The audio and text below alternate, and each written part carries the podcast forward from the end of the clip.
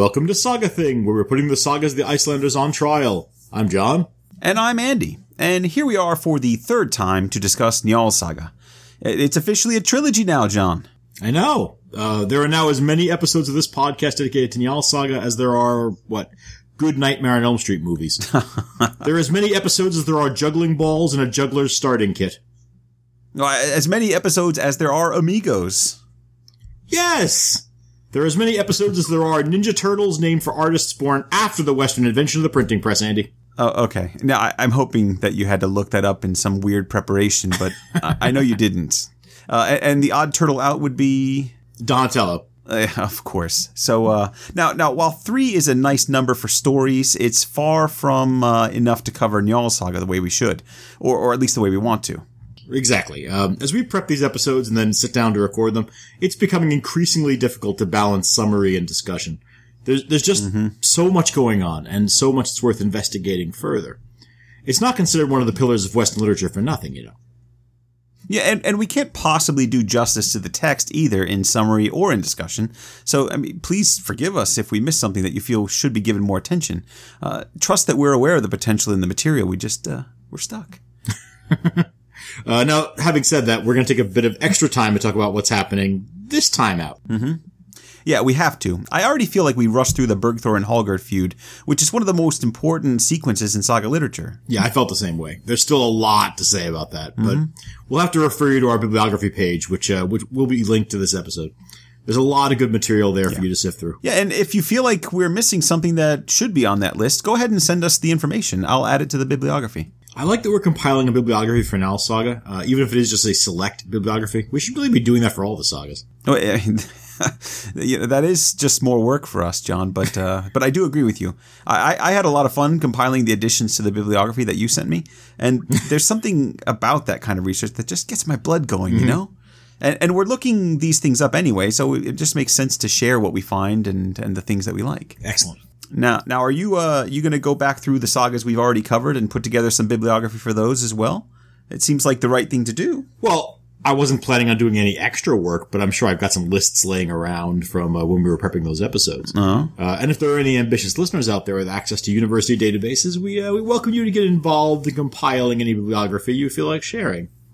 It might be cool to have a section of our website devoted to saga bibliography and current research. That's an interesting idea. Yeah, if you are, if anyone's out there and they're interested in helping with any of this, uh, just get in touch with us through email, sagathingpodcast at gmail.com, and uh, we'll, we'll figure out a way to give you credit somehow on that bibliography page for things that you contributed to the list. All right, all right. Uh, we've got a lot to do in this episode, and we're going to be covering an important part of the story today. Uh, if anyone listening has been disappointed with the low body count in this saga up to this point, you're in for a treat. Uh, Gunnar is a man of peace, but once he finally works himself up to anger, it's a bloodbath. Yes. Uh, but before we get into what's to come, we need to offer a quick refresher for anyone who's already forgotten what happened in the previous episode. Uh, are you ready for the recap, John? All right, uh, get your finger in your ear, Andy. Let's go.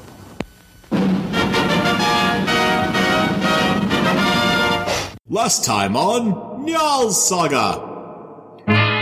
We met Icelandic Superman Gunnar Hammundason and his friend Njal Thorgerson. Njal is a renowned legal mind, while Gunnar is famous for his physical skills and fighting ability. Don't forget his stunning good looks.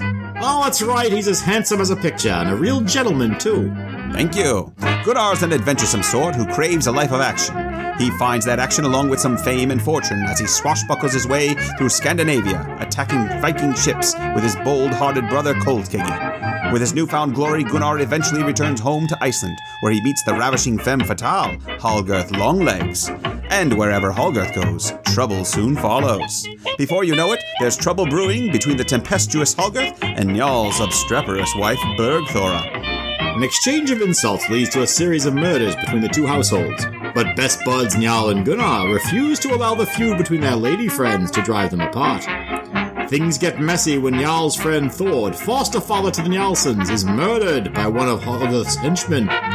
But with every new killing, Njal and Gunnar manage to smooth things over with a legal settlement. Njal's reputation does take a hit, however, when Hallgarth's cousin Sigmund composes a dirty verse mocking Njal with the nickname Old Beardless. The heroic Gunnar doesn't stand idly by, however. He offers a stern warning to all who know the verse and vows to become the enemy of anyone who repeats it. Now, despite that warning, rumor flies, and word of the insult soon gets to Bergthora, Njal's wife, who goads her sons into seeking revenge. They find and kill Sigmund and his friend Skjold. Three awkward years pass before Njal offers a gift to Gunnar to repay him for the loss of Sigmund. His overture of friendship melts the ice, and the two men reiterate their shared commitment to their friendship. Huzzah! you know, these uh, summaries are running the risk of becoming a full feature in their own right. Uh, I'm glad we don't have to cover what uh, happened in the first episode there. Yeah, uh, by the end of the saga, these recaps could end up being pretty long if we tried to cover everything. I think it's wise to limit ourselves just the previous episode.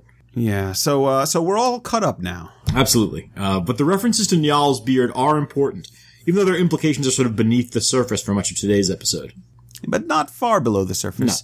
No. Uh, but the focus of this episode and the next one will be on Gunnar, who will finally start swinging more than a pouch of money around. Well, like I said, the body count is about to go way up. Yeah. Now, before we jump into the new stuff, I'd like to get your opinion on something one of our listeners asked after listening to part two of Njal Saga.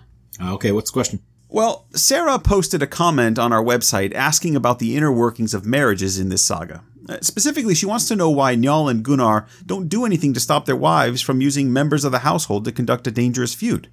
If Thrain can divorce his wife for composing a poem about him and then engage himself immediately to a teenage girl that same day, shouldn't Gunnar or Njal be able to do something about the situation?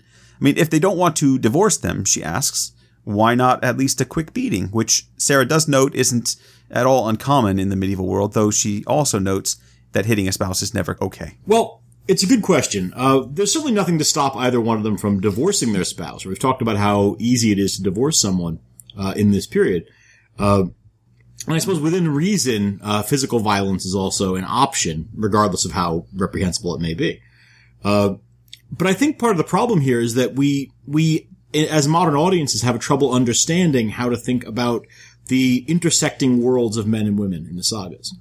Um, the mm-hmm. the ways that are open to Njal and Gunnar, short of divorcing their wives, which neither one of them particularly wants to do. Um, remember, they they these are both reasonably happily married men. I mean, Gunnar, perhaps, as we'll see today, there are issues there, um, but Njal never registers any displeasure with being married to Bergthora. Divorce is kind of the no. DEFCON one options, the nuclear option uh, for dealing with the problem. Neither one of them wants to go to that extreme. Their other options are largely based in things like law and in things like making settlements or conducting a violent feud. None of those things really work against your own spouse, and in any case, women are excluded from those modes of resolving conflict. The women, on the other hand, because they're outside those modes of conflict, are in some ways shielded from the consequences of that conduct. Uh, they're able mm-hmm. to conduct a feud while leaving it to their husbands to deal with the ramifications and the fallout from that feud. They're able to sort of enact their unhappiness without actually having to then deal with the purses and deal with the uh, the legal settlements and have to deal with the um, the the hit to the friendship or hit to public image that the men take. Mm-hmm. So the problem here, I think, is that they're both just living in different worlds when it comes to this particular aspect of a marriage and it's very difficult uh, for a person of this time to find their way across that divide. Yeah. Well, and I would add two things. The, the first is very simple, and, and that is that this does highlight, in many ways, the independence of women in medieval Iceland. Mm-hmm. Um, they're free to act as they as they choose. Um, and again, Absolutely. short of divorcing them or causing a major hullabaloo, right. um, there's not much that the, the men can necessarily do. These women can act independently and uh, and deal with the consequences uh, just as a man would. And it's worth pointing out that um, Sarah mentioned whether physical violence is an option here. Uh, perhaps it is, and perhaps socially there isn't the the same stigma attached to it there would be in the modern day. But as we saw in part one of this saga, uh, hitting your spouse doesn't come without consequences, right? We saw Halgarth take it upon herself to revenge herself on her first husband, uh, and have him killed for yeah. having struck her. And in the second case, a member of her family, even without her desiring him to do it, decides to take revenge for her having been struck by her husband and kills her husband. That we shouldn't make the mistake of thinking that because other men in the culture might not censure a man for physically striking his wife, that doesn't mean that there aren't consequences or that the wife herself might not take it upon herself to seek vengeance. Yeah. So the the other thing I'll, I'll mention quickly is just for, for narrative symmetry. Hogarth and Bergthor represent one avenue of uh, of conflict and conflict resolution, mm-hmm. and uh, Gunnar and Njal represent a, a complete other one. Um, so it, it's partly the author's choice in order to kind of get the themes of this of this whole plot kind of working to have these two things going on simultaneously. Right. Njal and Gunnar's friendship and and peaceful resolution, and the more violent kind of vengeful resolutions that uh, Bergthor and Hogarth uh, seek.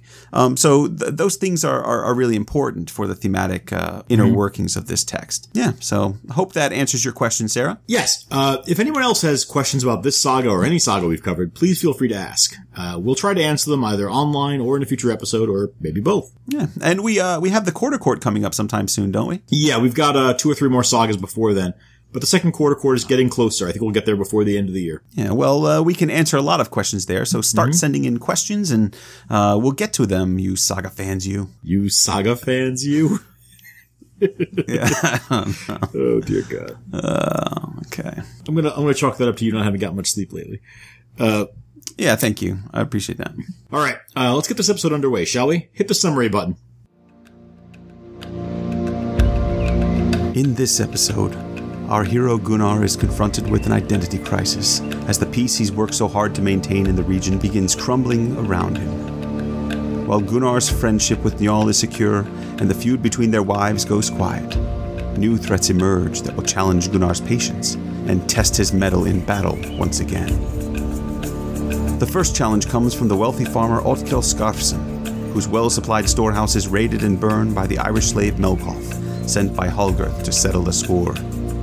Despite Gunnar's efforts to right the wrongs of his wife, Otkell and his malevolent counselor Skomkill pursue a more aggressive legal vengeance, hoping to shame Gunnar and improve their own standing. To achieve their goals, they enlist the aid of two powerful new accomplices, Gizur the White and Geir the Gothi. The villainous Morð Valgerdarson also steps in to plot against Gunnar. And despite the best efforts of Njal and Gizur the White, the conflict will eventually erupt into a bloody battle where Gunnar's Atgeir finds itself useful once again. The second feud follows quickly on the heels of the first. This time Gunnar tangles with the Starkatharsons and the Egilsons, a group of troublesome men whose eagerness to compete against Gunnar in sport and social politics quickly leads to a bloody violence. And while Gunnar may profess to be a reluctant killer, he certainly seems to relish dispatching these villains. Now, See Gunnar in all his wrathful glory as Saga Thing continues its trek through Njal's Saga, chapters 46 to 63. So, as I was hinting before that intro, uh, the thing that jumps out at me about the chapters we're covering this time is the focus on masculinity, especially how male identity is socially negotiated. wow, that that's a heck of a way to come back from the intro. uh, but but uh, you know, I, I, do like that word negotiated you used. Uh, the, the, sagas are often thought of as depicting a hyper masculinized culture, and I don't know. Yeah. I think I think actually we've even been guilty of presenting them that way sometimes. Well, I, you know, I don't necessarily think that it's inaccurate to say that, mm-hmm. but uh, but recognizing that the sagas have a, a preoccupation with manliness isn't the same as saying that manliness itself is simple. Right. Or, or even that it's an unalloyed blessing to be male in this culture. As Ármann Jakobsson says, uh, masculinity seems to have been imagined as something of a burden in 10th century Iceland. Well, that's something of an extreme statement, but uh, a lot of sagas really do treat male identity as a potential vulnerability. And as we'll see, the, the writer who created Gunnar is very aware of the potential pitfalls of masculinity.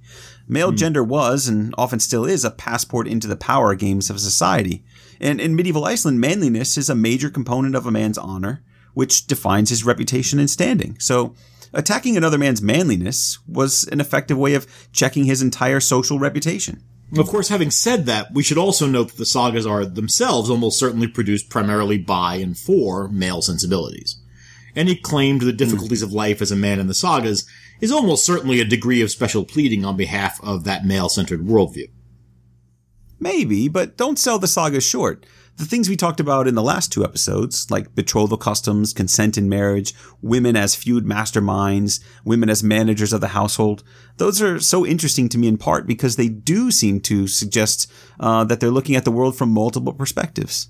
Sure. Uh, I, I should emphasize that I said primarily male, not exclusively male. Okay, yeah. Our knowledge of the audience and even the authorship of the sagas involves an awful lot of guesswork. Yeah, that's fair. And although I, I, think that the position of women in this saga in particular is really interesting. While we may start out feeling sympathetic to figures like Un or Halgarth for being forced into marriages, both of them quickly turn into symbols of unchecked female power, and negative ones at that. Mm-hmm. Un squanders the dowry money that Gunnar worked so hard to get from Hrut, and we all know how Halgarth expresses her will. And Bergthor isn't exactly a heartwarming or inspiring image of womanhood either. So, you know, I'm not always sure that the author has the best interests of women in medieval Iceland in mind. Right. Which, of course, is a long way of saying that it's all more complicated than we've managed to express so far. Yeah. Let's get back to manliness. Yes, yes. Sorry about that. No, no, it's fine. Um, the portrayal of women in this saga is worth talking about. I mean, if any of you listeners are academics and want to explore this topic of women in the sagas professionally, we're actually hosting a panel at the 2017 International Congress on Medieval Studies at Western Michigan University on that Ooh, subject.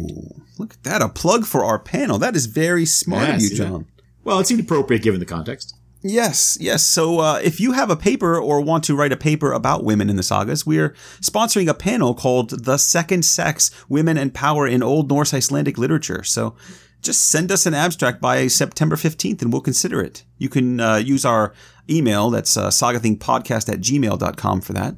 And we're, we're eager to continue the conversation there. So please do. Uh, unless, of course, you're listening to this in, say, 2018 or 2019. Yeah, yeah, case, then never um, mind. Don't worry about it.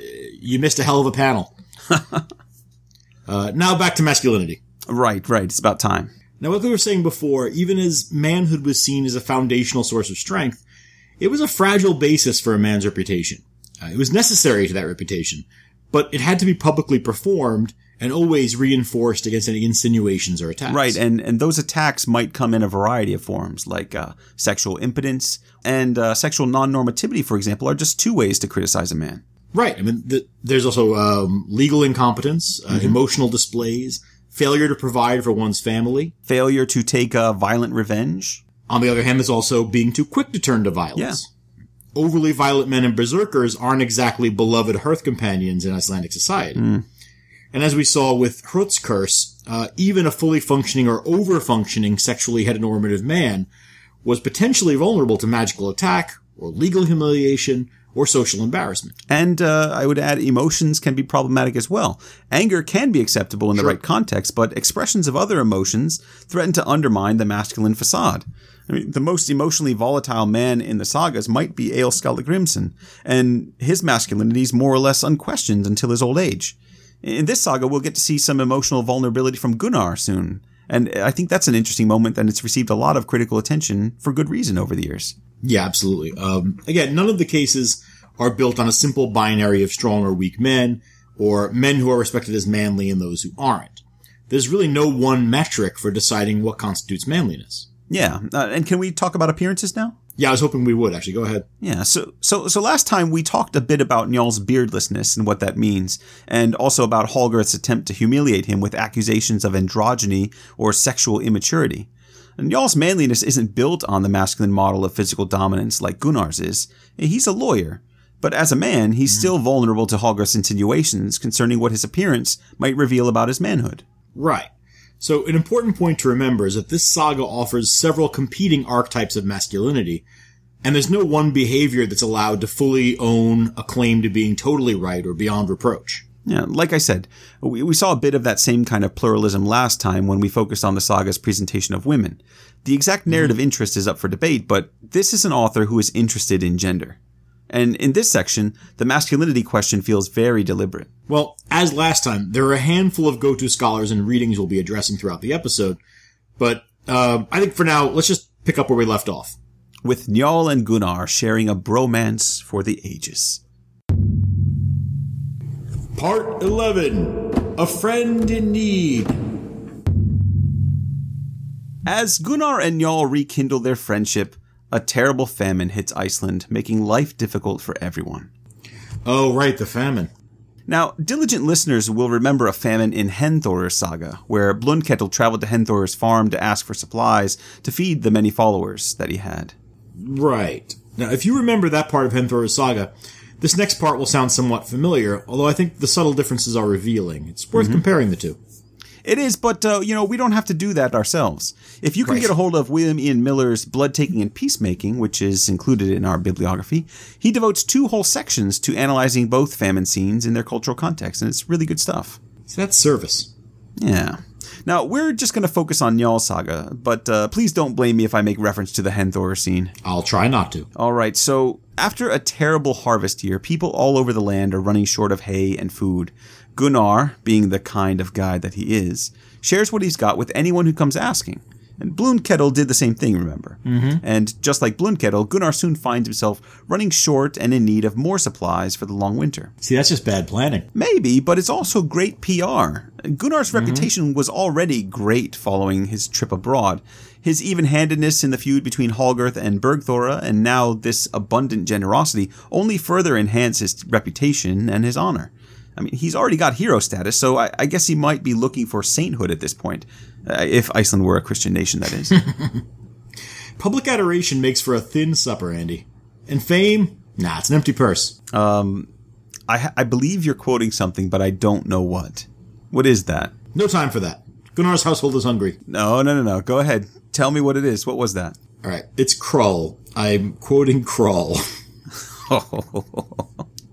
I'm saddened, but I, I'm not surprised, really. hey, you shouldn't be. Uh, if you haven't seen that film, it's a fine, fine piece of cinema. Well, you know, I, I remember seeing previews for Krull when I was very young. I don't remember what year that came out. You probably do, but I was very young. Uh, it- 1983, summer. yeah, so there you go. I was 5 it, it looked like uh, you know a future medievalist dream. So I, I was begging my dad to take me to see that, uh, but he refused. I don't know why, uh, and I, I don't think I've ever seen the movie because of that. Thanks, Dad. Um, but I, I haven't uh, I haven't thought about it until now. So uh, is this any good? Should I go see this? Oh my gosh, I can't even, I cannot give you a brief answer to this, and I really want to get on with the saga. Krull is one of my favorite terrible films. Is that right? Um, and, uh, oh, it's a very satisfying bad movie. Um, if you like 80s schlock, it is, it is a must see. well, then maybe we have to have a little viewing party. Absolutely. Uh, little nugget here. It is also the first film roles of both Robbie Coltrane and one Liam Neeson. Wait, Liam Neeson's in this. Yes. Did you say it's his first movie? Because I thought that uh, Excalibur was his Yes. first movie. Is that true? Yes, it is. Looks like you learned something today, John. okay, back to the story. So, Gunnar visits a nearby neighbor, Otkel Skarfason, and he wants to purchase these supplies. He takes with him his brother Kolskegi, his cousin Lambi Sigurðarson, and his uncle slash stepson-in-law, Thrain Sigfusson. Yeah, as we said last time, Gunnar's uncle married Hallgirth's daughter. It's complicated and a little distressing to modern sensibilities. Uh, more importantly, Gunnar is careful not to bring too big a party so that Akko won't feel threatened. Or at least that's what he hopes. But it's also worth noting that he's not alone. Yeah. Uh, The size of the group is actually pretty important. Typically speaking, a hostile party would have more than five people, since raiding someone else's property is a dangerous activity that requires some backup. This group is small enough to suggest to Otkel from the outset that the visit's not hostile. Right. Uh, Skarfason is a difficult man, um, and he's the central figure of a group of men who are going to become important to this next part of the story, so we should really introduce them all briefly. Okay, but uh, I'm going to warn our listeners there are a lot of guys here. You might want to take notes. How, how is that different from any saga? Our, our hardcore listeners are always prepared for this kind of thing, and honestly, our less hardcore listeners know when to tune us out. which is all the time, I assume. Uh, so, Otkel has a son named Thorgir Otkelson, who's young but promising. Uh, Otkel also has two brothers named Hallkel Skarfason and Hallbjorn the White. Hallkel is big and strong and lives with Otkel, while Hallbjorn is a seafarer and probably the best of the brothers. So, two brothers and a son. Everybody got that? And there's also Otkel's neighbor, Skamkel of Hoff, who is malicious, untruthful, and overbearing. And Melkolf, a troublesome Irish slave Otkel purchased from his brother Hallbjorn. And don't forget Otkel's other family connections. He's got two second cousins, Gizur the White and Geir Goli. both of them well known chieftains with lots of influence, so they'll probably be important. Right. Now, ultimately, the point the author is trying to make through this list of relations is that Otkil's got powerful connections. And with Otkill and Skomkel leading the way, things will turn sour pretty quickly. Right, and they waste no time in causing a bit of trouble. Gunnar comes to Otkill in good faith and asks if he can buy hay and food since Otkill has a surplus. But Otkill refuses to sell him either from the start. The reason for this refusal isn't immediately clear, though. Ah, but isn't Otkill acting on the advice of his friend Skomkel? The guy who was introduced, as we just said, as malicious, untruthful, overbearing, and vicious to deal with. Hmm. I mean, that would explain it. Yeah, that's certainly part of the problem. Uh, but the saga only introduces Skomkel after Otkill has uh, already refused to sell either food or hay to Gunnar. There, there's something more going on here, I think, but but we'll get to that as events unfold.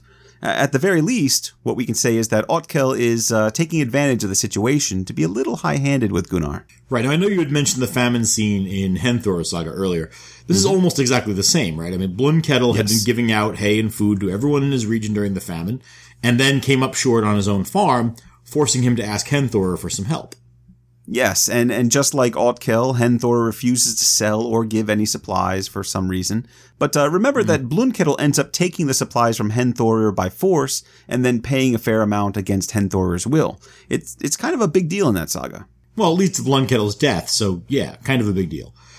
but you're right. Uh, in Gunnar's case, he's not going to take anything by force, although Thrain does suggest they do exactly what Blundkettel did. Mm-hmm. Steps in at that point and says, the men of Mossfell would have to be dead before you sons of Sigfus could rob them. And, and that puts an end to that, doesn't it? Uh, Gunnar has to leave empty-handed. Well, not completely. Otkill does offer to sell Gunnar his Irish slave Melkolf.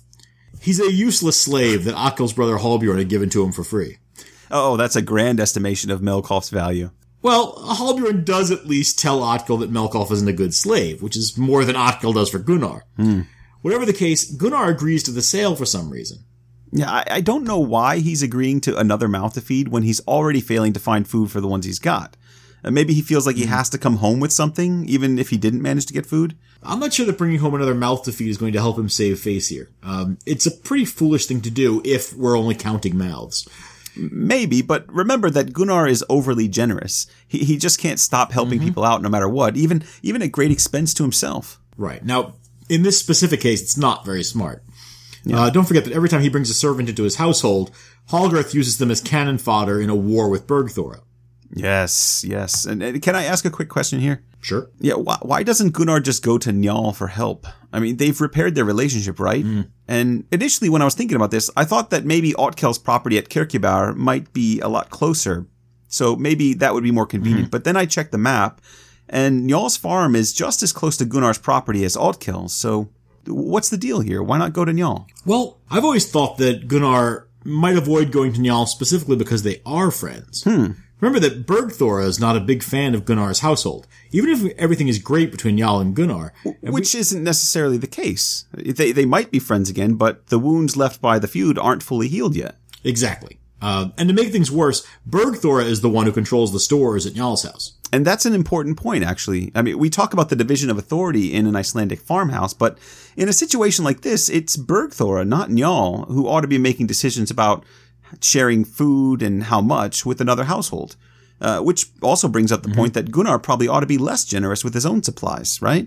He's technically infringing on Hallgarth's yep. privileges by unilaterally deciding to share food with others. That's a good point. Um, Meanwhile, we see the correct respect for the wife's privilege when Njal finds out about Gunnar's situation. He's obviously appalled by Otkill's refusal and mentions it to Bergthora, saying, This was badly done, refusing to sell to Gunnar. There's little hope for others if men like him cannot get supplies. Yes, and Bergthor replies, Why do you need to say much about it? It would be much more noble to share our food and hay with him. That's as true as day. I'll give him some supplies. Yes, so Njal brings uh, uh, this whole thing up casually with his wife, but he does it in a way that gives Bergthor the ability to make a decision about the household goods. Mm-hmm. Right, and for her part, Bergthora recognizes that Njal wants to give supplies to Gunnar mm-hmm. and takes the initiative when it's offered to her, rather than risk having Njal push the point. Yeah, I should add uh, in William in William Ian Miller's uh, reading of this whole thing, um, he says that Njal is basically nagging her. He he makes a lot of the uh, Bergthor's comment that why do you have to talk so much about it, as if he's just kind Right. of been going on and on, and he's taking advantage of his ability to annoy her to get her to agree to it. Mm-hmm. Um, but I'm not sure if I see it that way. I believe that if we saw more than one statement from him about it. Uh, um, it- what I think is interesting here, uh, maybe more interesting, is that Bergthor is also savvy enough to recognize that the act of giving these goods to Gunnar brings with it some important political implications for her household. Sure. Uh, the gift implies something about the status of Njal's household in relation to Gunnar's. I don't think Bergthora is unaware of the opportunity this presents her. Uh, but Njal is more interested in helping a friend in need. He's not concerned about the power struggles between the wives. He approaches Gunnar with the supplies and says, I don't want you to ever turn to anyone but me when you're in need. Yes, it's a nice moment. And as far as Njal and Gunnar are concerned, this gift is an important symbol of their friendship. Uh, is deeply touched by it, and he says, Your gifts are good, but of greater worth to me is the friendship of you and your sons. So Bergthora has provided Njal with the chance to act magnanimously toward a friend, and Njal has mm-hmm. demonstrated his deference to Bergthora's control of the household. Holgerth and Gunnar could learn a lesson about happy marriages from these two. They could, but they won't. You know that. No, of course they won't. Part 12 Thief's Eyes. I, I, I don't think it'll be a surprise to anyone when I say that Holgerth is going to be a problem. Uh, no, the title of the section kind of gives that away. So as soon as Gunnar leaves for the All Thing the next summer, Holgerth, as is her wont, decides that she wants to tweak Otkel for refusing Gunnar. Just like Bergthor, Holgerth is hyper aware of the Game of Honor. That's right. Um, whereas Gunnar and Njal have always been most concerned with maintaining peace, the women are more interested in status and the intricacies of the honor game. When Gunnar came home empty-handed from Otkel's, Holgerth knew exactly what Otkel was doing. Well, and to be fair, she's not wrong. Otkel wasn't just being mean for the sake of being mean. Mm-hmm. He's clearly jealous of Gunnar's status in the region, and he enjoyed the opportunity to have power over him for just that one moment. Right. Yeah, by letting Gunnar go home with nothing but a lazy slave who would bring no value to the house whatsoever, Otkel made Gunnar look bad, at least in Otkel's mind and his family's mind. Um, and this doesn't sit well with Holgerth. Fortunately, she's got a new Irish slave uh, named Melkolf who knows his way around uh, Otkel's farm. See, this isn't good. No, it's not. Uh, she approaches Melkolf and uh, asks him to go steal some cheese and butter from Otkel's storehouse. Well, she doesn't really ask him. I mean, she threatens to kill him if he refuses to go. True, though that's an interesting moment in itself. I mean, she has to threaten him because, as terrible as Melkolf may be, he's not happy about being sent out as a thief. It, it highlights just how despicable theft was considered in uh, Icelandic culture. Right. Well, and the issue is secrecy. Right. We've seen this before with murder. The problem is the de- deception and the anonymity of the thief. Medieval Iceland, um, Yes. it's like a gift exchange culture, which means that balancing the ledger is extremely important. If you don't know who killed your relative or who stole your cheese, it's pretty difficult to repay that person. Right? Um, balance can't be restored. It's a, quite a, a gap there. Who who who killed your relative or who stole your cheese? well, I'm looking bases, ahead in the doesn't it? narrative a little bit. Yeah, right. Uh, and you know the the Grágás, the uh, medieval Icelandic law codes, they they support all of this.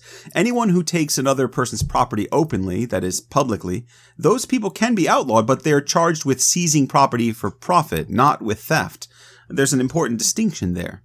Uh, The repercussions for theft are far more serious. So, for example, someone who seizes property has opportunities to make their way back into society after being outlawed. A thief's outlawry is permanent, and his crime is unforgivable. Right. Which, by the way, um, now you can see just how serious Hrut's comment about Halgarth was in that first chapter of the saga. This is the fruition of something that was foreshadowed in the very first chapter of the saga. As William E. Miller says, Halgarth's thief's eyes at last catch sight of something to steal. Right. This is a big deal. Um, and her thief's eyes are now set on Otkel's storehouse, right? Uh, Melkolf's got little choice but to do as Holgerth says. She wants him to go to Otkel's, steal some cheese and butter, then set the whole storehouse on fire so that no one's going to know that the food's missing. Holy crap! That that seems excessive. That's that's quite an escalation. Yeah, well, it, it gets a little worse. Otkel has a guard dog, you see. But it knows Melkolf and it doesn't bark when it sees him. It, instead, it runs up to him and licks his hand and he pets the dog on the head. Oh, Mm. And after Melkolf steals the food, he does set the storehouse on fire, and and then he kills the dog. No, no, no. That's just evil. He does what he was sent to do, and and this is a major event in the saga. Uh, Holgarth doesn't just steal food here, which would be bad enough. Um, she has the whole storehouse burned down, so there's destruction of property and loss of all the food. So she's really hitting Otkel where it hurts. Well, and Melkolf killed the dog. He's got a special place in hell Yeah. waiting for him. I mean, I know there's, you know, that's isn't that a Sherlock Holmes mystery with the curious incident of the dog in the nighttime? The dog does nothing because he knows the person who came into the farm. You have to kill the dog to cover your tracks, but still, it's brutal. But the plan works. Yeah. Otkel's household discovers the burned building in the morning, but they conclude that it was an accident caused by the kitchen being attached to the storehouse, which admittedly is a stupid place to put a kitchen. So for the time being, it appears that Hallgarth has gotten away with it. Well, I, you know, I think that also indicates that uh, you know fires in these buildings aren't at all uncommon. I mean, you're dealing with open flame and uh, old coals, so Right? not surprising when things go up in flames. Um, but uh, you know, that's the benefit of building turf houses that you can uh, rebuild uh, quickly and easily. That's right. Um, but uh, you know, there's a there's a little detail that we forgot to mention. On his way home from Otkel's, Melkolf's shoestring breaks while he's walking along the Ranga River. He stops to repair it with a special knife that Otkel had given him as a gift when he first came to his house. Now, I guess he's fumbling around with all his cheeses and he forgets to pick the knife back up, so there it Oh, lies on the shores of the. Ranga. We've seen this before. You'd think secret agents would be more careful in these sagas. Well, you know, true, but if they were, there wouldn't be as much of a story to tell. So Eh, fair enough. Uh, back at Gunnar's house, Hallgarth isn't exactly discreet about what she's done. Uh, when Gunnar and a large group of men return from the Althing, she sets out a lavish table full of fine dairy products that weren't in the storehouse when Gunnar left for the thing. And Gunnar knows right away that this food on his table didn't come from his pantry. And when he confronts Holgarth, all she can say is, it's not for men to busy themselves with preparing food. Well, she's right about that. Uh, but I don't think Gunnar's worried about the preparation so much as the source of the food. He starts to lose his temper now and says, It's a bad thing if I'm partner to a thief. And then he strikes Hallgarth. Not again, man. There, there's a lot of spousal abuse in this saga.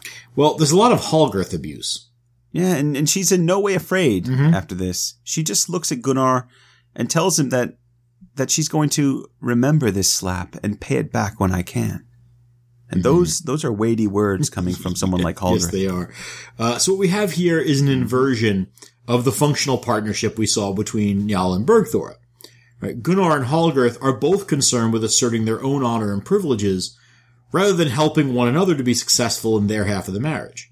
Absolutely. And the result is that everyone's unhappy and a dog gets killed. Stop mentioning the dog. You're breaking my heart here.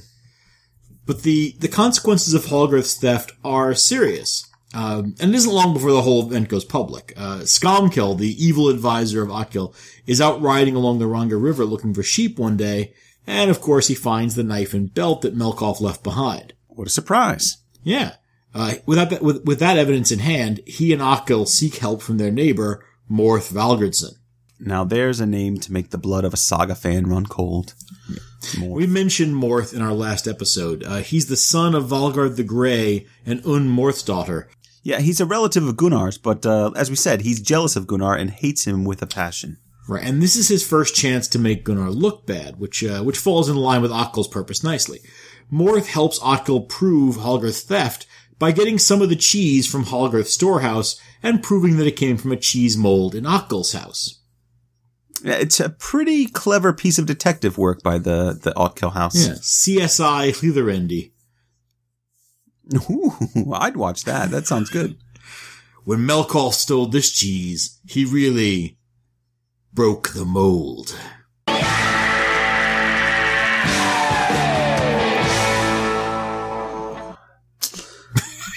Was was that uh, really necessary? You know, I'm not even sure that that makes sense. Look, it was that or a series of terrible cheese puns. I didn't think we wanted a whole saga about cheeses. Okay, so Saga is a brand of cheese. oh god, somehow I'm not surprised. Wait, you're not gonna humor me? No. Okay, so Come on. I'm carefully Oh, God. stilting these for your American sensibility. But if you're not going to be serene about it, I'll just fade away and let you go to work. Okay, that's uh, 10. Uh, what were you saying? Well, I, I would have used Gouda myself, but uh, now you stole it. So, uh, were you planning on a Limburger joke in, as well, or do these jokes all stink badly enough on their own? Oh, you wound me.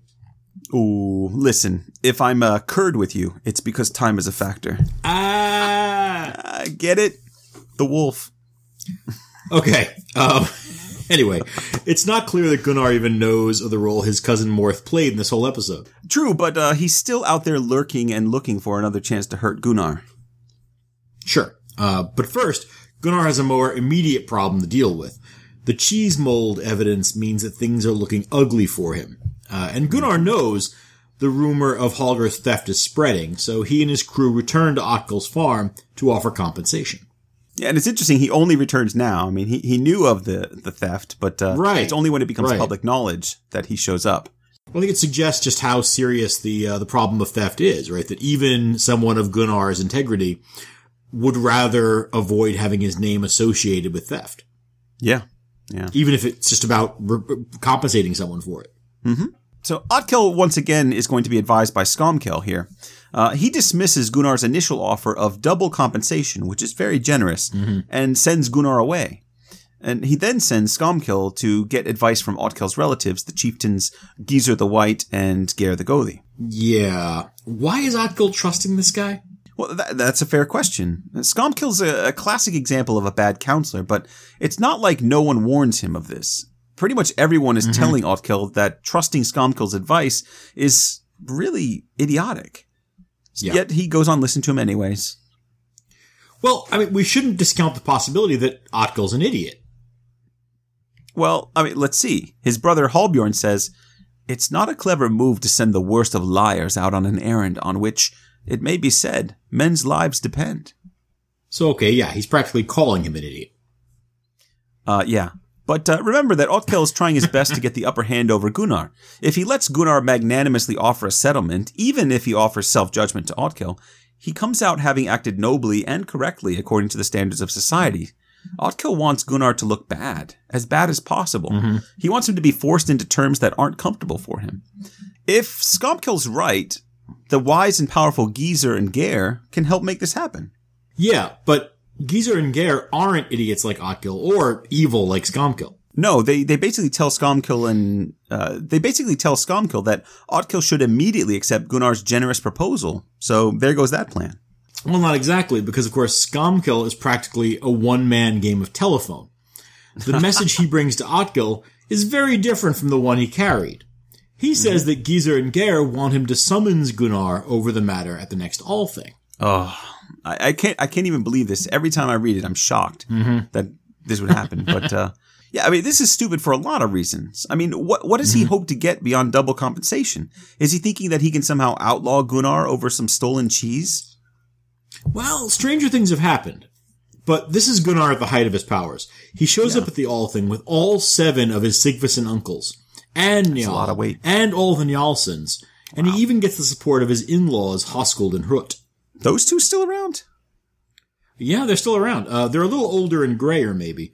But Hrut at least hasn't forgotten how effective it was when Gunnar threatened to fight him all those years ago. So he suggests that Gunnar challenge Gizur the White to a duel, unless Gunnar is granted self-judgment. Oh, that again. Yeah, this dueling thing's getting to be a problem, isn't it? Yeah, no, it is. Uh, but we're only about a generation away from when it gets outlawed, so I think people agree with you. It is a problem. Mm-hmm. But in this case, it's strictly meant as a ploy. Right. So Word, and this is the interesting part, Word now gets Mm-hmm. to Gizur of what Gunnar's planning, and once he finishes crapping himself over the idea of fighting the Hamundersons, he finds Otkel, and he yells at him for ignoring Gizur's advice. Right. Well, that's got to be a surprise to Otkel because he thought he was following Gizur's advice. Well, yeah, and and now there's a kind of sitcom moment where everyone realizes that Skomkel has been playing games with them. Gizur asks Otkel, "Who gave you the idea of summoning Gunnar?" Skamkel told me this is what you and Gardagothi wanted. Where is that foul creature who told this lie? Uh, he's lying sick in his booth.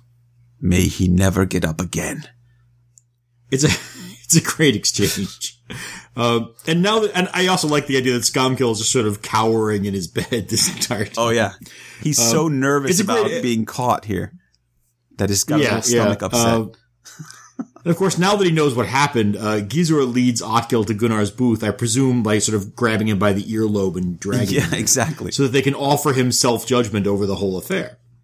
Which really gives Gunnar the upper hand and all the wins Mm-hmm. in the game of honor they've been playing so far. Sure. Uh, but is annoyed now, and so he makes the deal much less friendly. Gunnar equates his own ill treatment with the cost of the lost stores. So that's just a wash. I mean, Gunnar doesn't even have to pay for the damage Halgrith caused. Nope. He also gives the slave Melkolf back to Otkel and warns Otkel not to bother Gunnar again if he wants to live. Wow. Gunnar threatens a lot of people, really. I'm just noticing this. Speak on that. Well, it seems to be working for him so far. Uh, but now he's got Otkel's entire crew out there, and chances are good that Otkel's going to ignore that advice about not bothering him anymore. And it won't be long before they find another excuse to come after him. Part 13 Gunnar's Fear. Wait a second. Gunnar's fear? Gunnar fears nothing. oh, there's one thing that worries him, but uh, we'll get to that. For right now, there's a brief period of peace after the resolution of Otkel and Gunnar's lawsuit. But like most things in the sagas, this peace lasts only a little while. Otkell's riding with his brothers and his friend Skomkel and Aldolf the Norwegian. Uh oh, a Norwegian. when he loses control of his horse near Gunnar's farm. Yeah, it's uh, it's not clear why the horses get spooked, but the narrator is careful to say several times that this is not a ploy on Otkel's part. He's actually lost control of his horse, and he doesn't know that Gunnar is out in the field.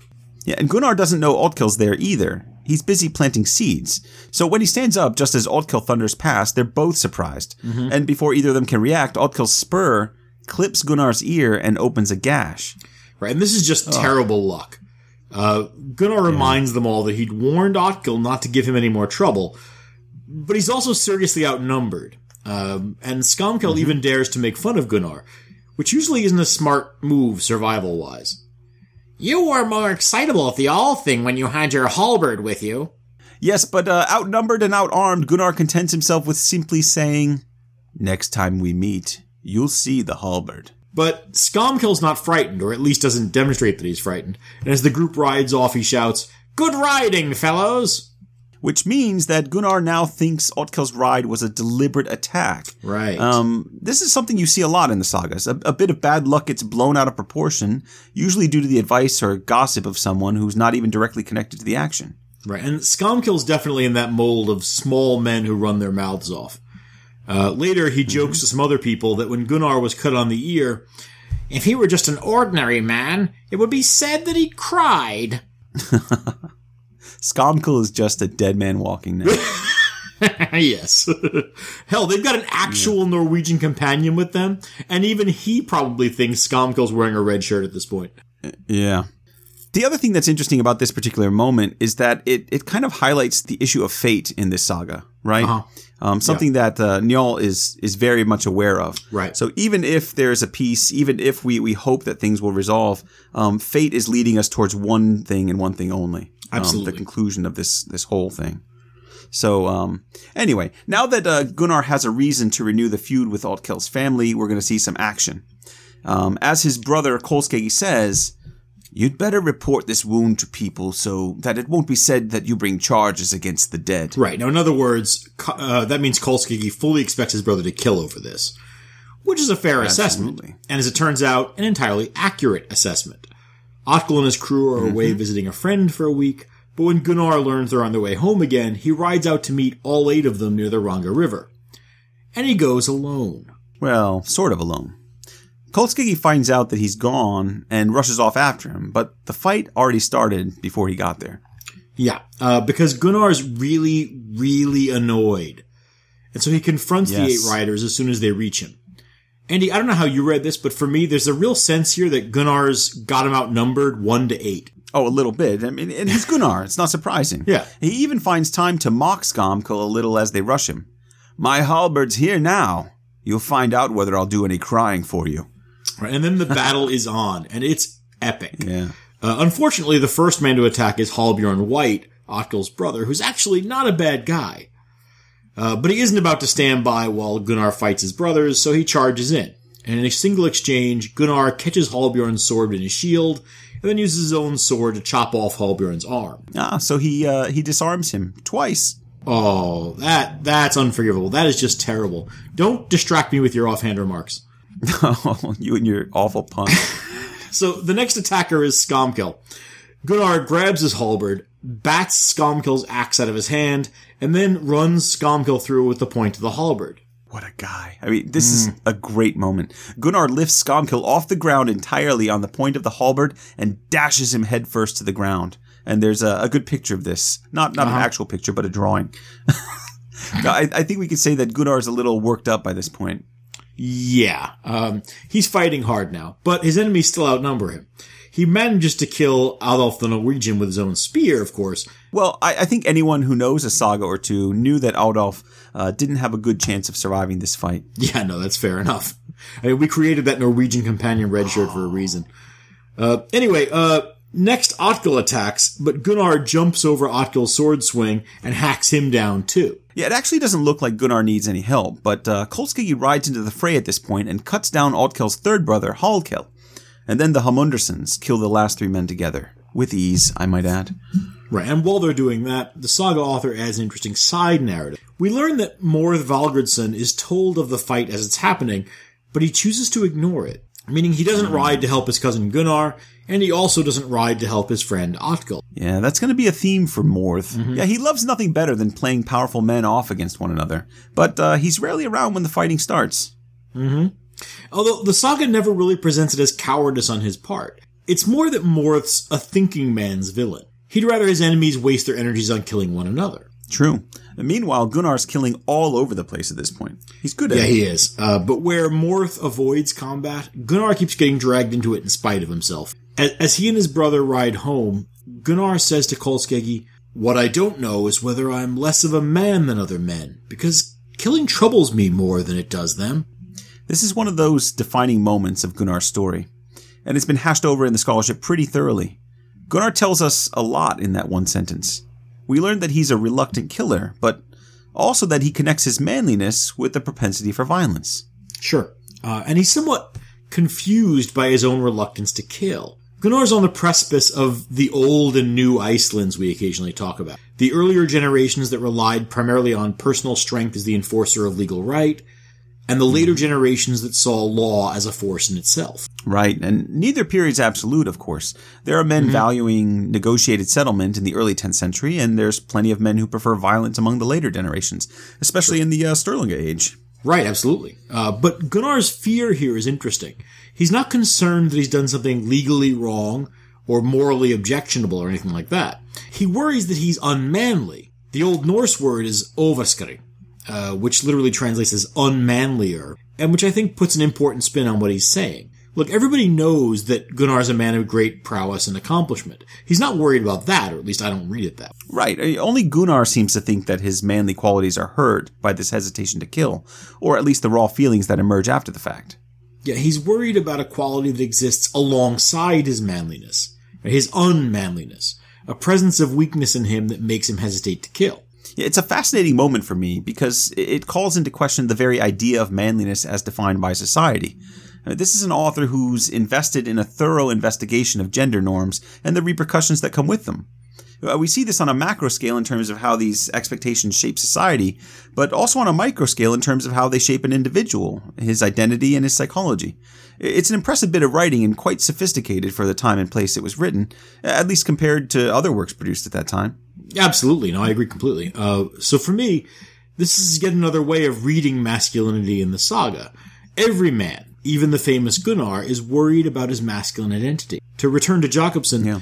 it turns out to be difficult to find a man whose manhood is not vulnerable in Njal Saga. But it's important to add that Gunnar's the only one who thinks he might be unmanly.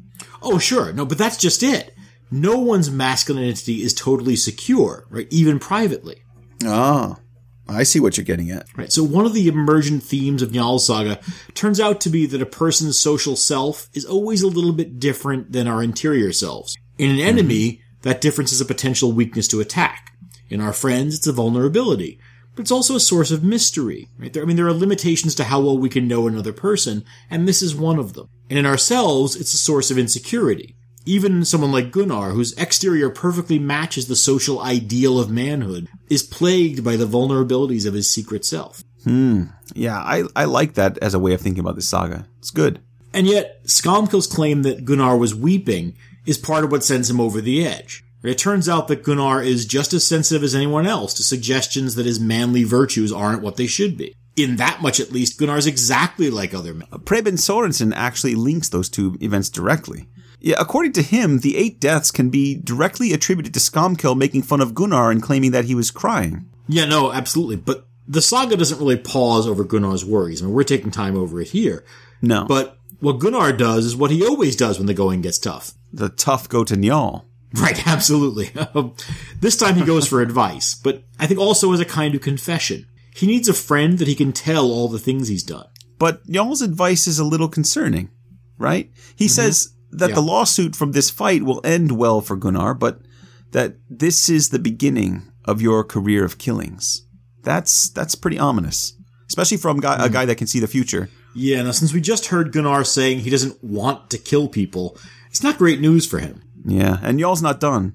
Next, he gives Gunnar some rules to live by if he wants to survive. He says, Never kill more than once in the same bloodline, and never break a settlement which good men may make between you and others. You must bear in mind that if these two things happen, you will not have long to live, but otherwise, you will live to be an old man. It's all good advice, uh, but something about Njal's delivery gives it a kind of prophetic tone. And I think Gunnar's response to it is great. Do you know what will be the cause of your death? I do. What? Something that people would least expect. Now, to me, this is another aspect of what I was just saying. We don't ever really know another person's inner life. I think we get a momentary sense here of the limits of Gunnar's knowledge of Njal. There's something uncanny about Njal's intelligence and foreknowledge, and it seems to scare Gunnar a little, even as it fascinates him. Yeah, he's sort of poking around a bit here to see how far Njal's knowledge actually goes. Yeah. And Njal's response is, I imagine, a little unnerving. Yeah. Okay, so while Gunnar is busy getting his palm read by Njal, Otkell's relatives, Gizur the White and Geir the Gothi, are trying to sort out how to bring a suit against Gunnar without piddling themselves this time. Right. And the First, they draw straws for who has to actually bring the suit, and unfortunately, Geir loses. Well. and, and then they're too afraid to actually bring the summons to Gunnar, even though they have a hundred men at their beck and call. It's just Yep. dangerous. For me, this is a really nice juxtaposition in the text. Gunnar's concern is that he's not up to the masculine standards of others, but meanwhile, on another part of Iceland, two chieftains are quaking in fear of him because of the violence that he hates using. Yes, yes. But the saga isn't just equating manliness and talent at violence, is it?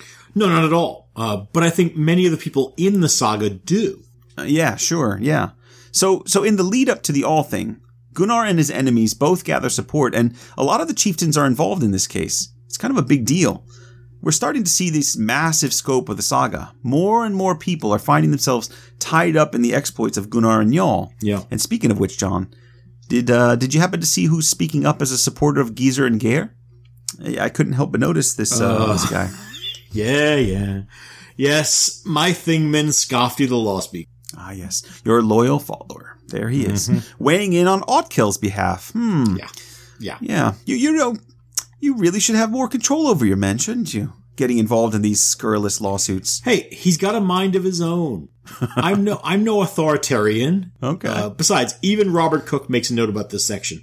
Uh, he says that Skafti is usually spoken of with great respect, and that he's treated unusually badly by this saga author. I I seem to remember saying something very similar about one of my thingmen, but uh, uh, he he's also criticized by uh, Ari Thorgilsson and he's lending a book just for uh, you know evenness. Uh, he he says that uh, Skafti's got a tendency to abuse his authority to outlaw. He outlaws many chieftains and many great men. I So, uh, stand by my you know. man. Although it's true that he's in poor company this time. Um, and yet, I- their lawsuit is pretty serious. It's very serious. Gunnar's charged with killing four important men. There's Otkel, Skomkel, Adolf the Norwegian, and Halbjorn the White. And, and Kolskegi is charged with Hallkel's death. And the mm-hmm. jury that's convened to hear this case isn't exactly sympathetic to Gunnar's position. They declare the suit for Adolf invalid because he's Norwegian, but the others are all found to have merit. But you know Gunnar's not going down like that. Not when he's getting legal counsel from Njal Thorgeirsson. No, he's not. Gunnar gets up and recites a complicated legal defense, which has been pretty clearly taught to him. yeah, it is. Yeah. He's using a lot of multisyllabic words. Yes, yes. Um, he declares Otkel an outlaw because of the previous injury to Gunnar's ear.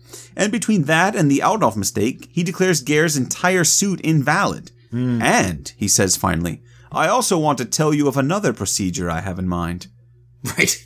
And and at this point, we have to give credit to Gare. Uh, his response is pretty good. Oh, are you going to challenge me to a duel as you so often do and disregard the laws?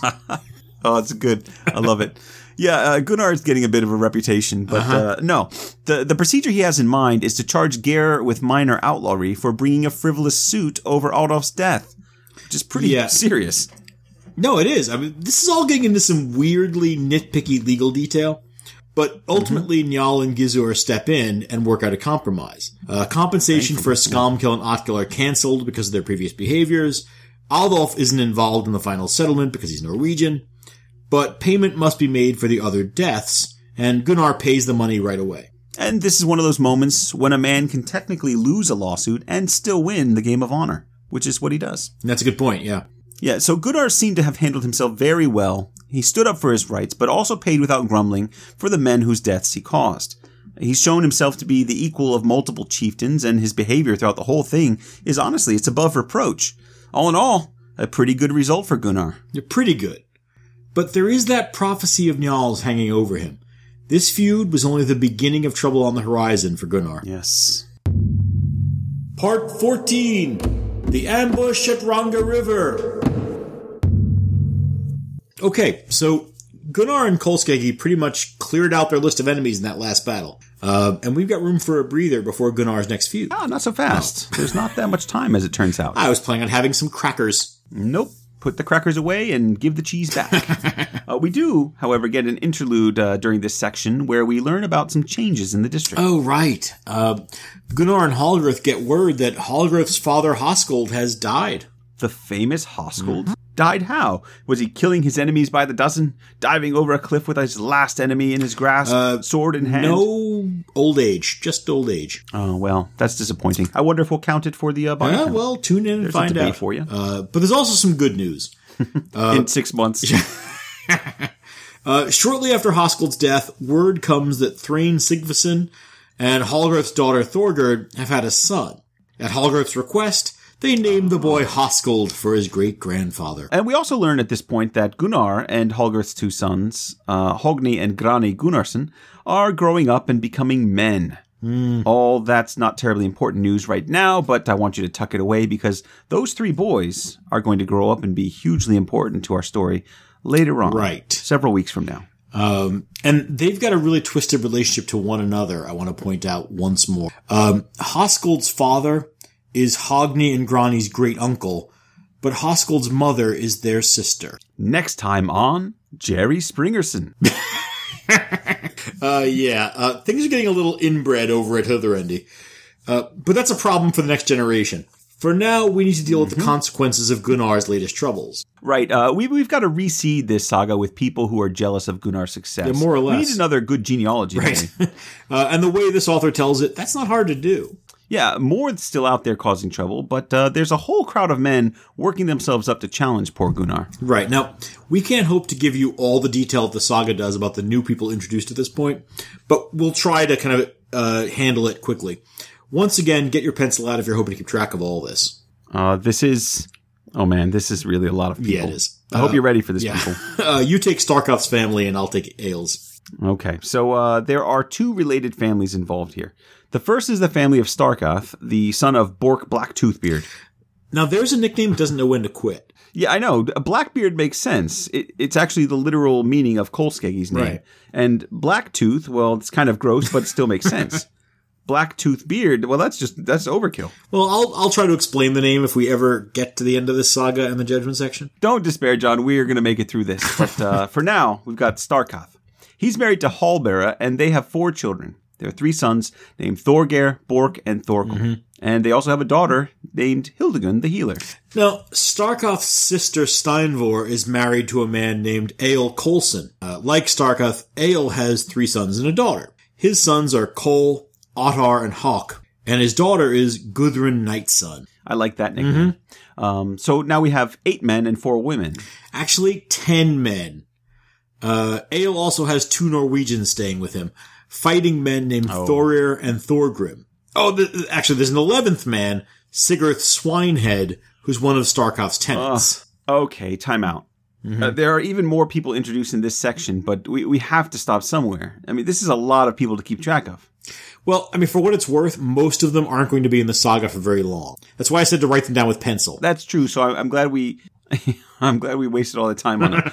Uh, so the the Egilsons and uh, the Starkatharsons are cousins, and they spend a lot of time together. One day they get into an argument with their sister slash cousin Hildegund, who praises Gunnar and warns them not to cause any trouble. You have to question the wisdom of that advice. I mean, these are difficult men who actually like to instigate trouble. Isn't this just begging them to start a feud with Gunnar? Well, maybe, but uh, they're they're pretty good at starting trouble already by themselves. And they probably would have gotten around to it with or without her help. So Well, whatever the cause, uh, the crowd of them then immediately head off to Gunnar's, where they challenge him to a horse fight. And I think generally behave like a crowd of rowdy boys. It's actually hard to take them seriously, except this is a violent culture, and post-adolescent men with swords can make trouble. Especially when there's a lot of them. Yeah, yeah, I think their immaturity is really the point here. I mean, the contrast with Gunnar is pretty clear. He's reserved in speaking with them, and he doesn't need to bluster to prove himself. Although he does warn them that if they do anything stupid, like insult him, they will pay Right, now- for it. So there's another threat from Gunnar. true.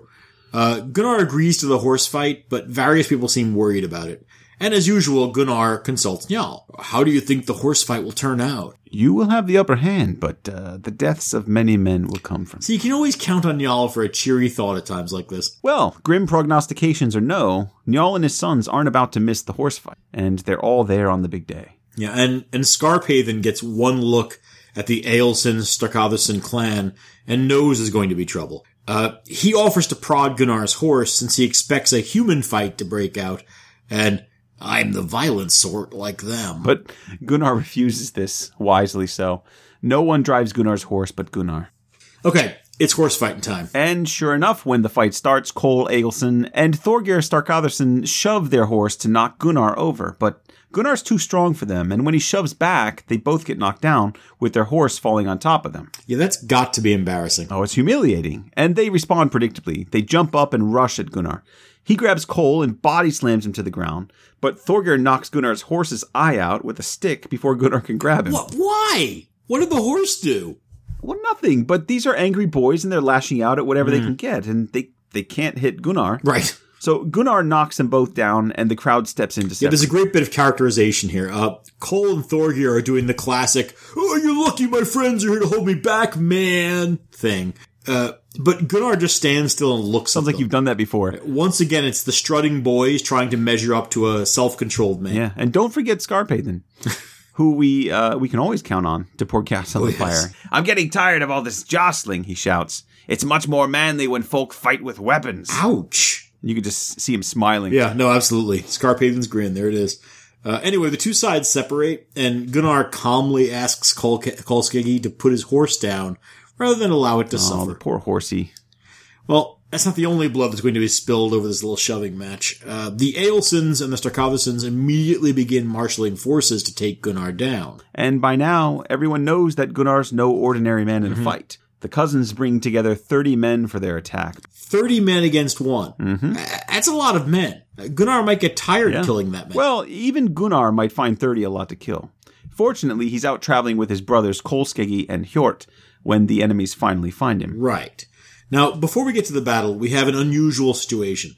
Uh, men on both sides of the upcoming fight have prophetic visions. First is Thorir, one of the two Norwegians staying with Egil. Oh, right. Yeah, he suddenly remembers that he's uh, a Norwegian. Right. He's a little bit worried. No, uh, like we said, it's it's pretty common for Norwegian companions in the sagas to get killed Yeah. off, and this won't be any And different. apparently Thorir has read a few sagas because he and his friend Thorgrim Yeah. have no intention of getting involved with this ambush. But Steinvor, smart. wife, knows a secret about Thor. He's not really Norwegian. no, no, he's Norwegian. Uh, and he's been sleeping with Gudrun Nightsun, Steinvor's daughter. Oh, oops! Yeah, Yeah. don't do that. Yeah, oops, indeed. Uh, she bullies him into going along with accusations of cowardice, but also by offering tacit approval of his match with her daughter if he does go on the ambush. Uh, well, that's not so bad. Well, it wouldn't be if Thor wasn't doomed to die. But point. he's seen his death, and he insists that Thorgrim stay behind, the other Norwegian, and asks him not to stay in Iceland, nor try to, to try to avenge Thor's death if things go the way Thor expects them to. Yeah, it seems Mm-hmm. like people are making kind of a big deal out of this whole thing. Uh, let's say once more that they're bringing 30 men to kill one guy. Right, but as we said uh, last time, Gunnar really is Iceland's Captain America, and a mere numbers advantage isn't enough to make the ambushers feel secure. Yeah, and speaking of Gunnar, while the Egilson Starkatherson clan is getting their numbers together, Gunnar and his brothers are visiting Asgrim Ellida-Grimsson. Mm-hmm. They're supposed to be traveling with the Njalsons, but Gunnar decided to leave them behind so that they wouldn't get into trouble on his account. See, I know we've said this before, but Gunnar's not smart. He's a good guy, but he's not smart. Well, you know, even he's willing to admit that after he stops on the ride home to have a nap while his brothers wait. He wakes up having had a vision that the three brothers will be attacked by wolves, and that Hjort, the youngest Hamunderson brother, is going to be killed in this attack. Right. Now, we've talked about this. Uh, sudden sleepiness usually means there's either magic or prophecy at work. Uh, and so Gunnar, Gunnar's dream worries him, and he wishes the Njalsons were along on the trip. But it is too late now. Um, they begin riding, and then they see the 30 man ambush coming toward them. Right. Now, this is a Dream great come moment. true, as it were. Yeah. Um, and now, I love this. The, the Hamundersons have to gallop right past the front of the attackers to reach a defensible position at the bank of the Ranga River, and then leap off their horses just as the ambushers attack. Yeah, there's so much action in this sequence. We really can't include everything, but if you're a fan of the battle descriptions in the sagas, this one has it all. We've got Gunnar firing arrows so powerfully that the first one goes through Sigurd Swinehead's shield, then through his head, and then it sticks out the back of his neck. Pretty impressive. This is the first time we see Gunnar using a bow, and it's typical of the man. He's got massive draw strength, and the light shields of the attackers are useless against his arrow. Yeah, and then he kills another man by shooting him in the gut so hard that he's thrown sideways into another man. Kolskegi's throwing rocks, and he crushes that guy's head before he can even recover his balance. It's brutal. Uh, the ambushers realize they can't hope to beat Gunnar if he can just shoot them all to death. So all three Starkathersons rush him. Yeah. Gunnar drops his bow, but now he's fighting with his halberd and his sword both at once. Oh boy. He disarms Bork and chops Thorkel Starkatherson's head off. Kolskegi and Hjort are busy fighting as well. One of the Egilsons, uh, Kol, has a particular desire to fight Kolskegi, and he manages to run a spear through Kolskegi's leg while he's busy killing another man. Why is Kolskegi always getting called out by guys with similar names to his? I, I don't know, but uh, you know, I suppose he should be grateful that he wasn't named Thor something. He'd never be done fighting in Iceland. Uh, that's a good point. Uh, so Kolskegi's got a spear through his thigh now. Sure, but we've been saying for a while that Kolskegi's an impressive warrior in his own right, and now he proves it. He rushes Kol without bothering to remove the spear, and he lops Kol's leg off. And then he mocks Kol. So, did that hit you or not? Oh, this is what I get for not shielding myself. And Kol stands there for a minute just staring at the stump of his leg. You needn't stare at it. It's just as you think. Your leg's gone. And then Kol drops dead. Ah, that's, just, that's just mean. I know I, I, I shouldn't laugh at it, but it's such a well delivered line, you know? And and tempers are understandably a little high. At Well, I mean, point. this sort of thing does happen in the sagas sometimes. Uh, Jón Stefánsson and W.G. Collingwood point out that this detail suggests a real knowledge of injury and its effects. Uh, the shock of a terrible wound really can cause this kind of almost calm detachment for a few moments in some cases. Yeah, like that scene in uh, Saving Private Ryan at the beginning where the guy's kind of wandering around looking for his uh, his arm, something like that. If you want to make that analogy, if that helps you, go for it. Calm detachment. He picks up his arm. He's walking around like, hey. it is an accurate comparison. I don't deny that it is. Meanwhile, Gunnar kills Kol's father, Egil, and Thor the Norwegian rushes Hjort Hermunderson, who's already killed two men. Uh oh. Yeah, these are the two guys who were prophesied to die in this fight. Well, I mean, yeah, but since the Ranga River is already choked with corpses, I don't think not being prophesied to die is much of a guarantee of safety. Fair enough. But uh, it's still a moment with a lot of fate at work. And in a brief exchange, Thorir hacks Hjort down, and Gunnar then rushes Thorir and hacks him in half. I think that needs to be emphasized. He cuts him in half. Gunnar is definitely a little worked Yeah. up by now. And he and Kolskegi continue massacring their enemies until the survivors, most of them wounded, finally give up and run away. And the final count is about 15 men dead. Yep. 14 of the ambushers and young Hjort Hemunderson. Yeah, the body count here is impressive, but this is also notable for how many of the dead are important figures in this feud. Right, All three Egilsons are dead. Egil is dead. Two of the Starkatharsons are dead, with Thorgeir and his father Starkath surviving with injuries. Thor the Norwegian, he's a dead man. Sigurd Swinehead, dead. Marmalade, dead. Niedermeyer. Dead! Very nice. Mm-hmm. Yeah, the point is that this is an absolute bloodbath. And as Gunnar and Kolskegi carry their brother's body home for burial, they know that there's going to be massive consequences for the deaths of so many men. And that brings us to the end of this episode. Uh, we're right in the middle of a major sequence in the saga, so we'll be back very, very soon with the next part. In the meantime, you can contact us with any comments, questions, or suggestions through social media, where we are at Saga Thing Pod on Twitter and Saga Thing Podcast on Facebook. Or you can carefully poke a hole in the end of two tin cans, attach them with a piece of string, mail us one of the cans, and then wait till we pick up. Um, yeah, th- these things are getting kind of elaborate, John. Are you sure that will work? I have to believe it will. and don't forget, if you have a paper or want to write a paper for our panel at next year's uh, conference in Kalamazoo, the medieval conference, send us an abstract by September 15th. We look forward to hearing from you on that. Absolutely. All right, let's uh, go get some rest so we can do this all again in a day or so. You really think we can do that? Well, like you, I have to believe that we can. Thanks for listening, everyone. Bye for now.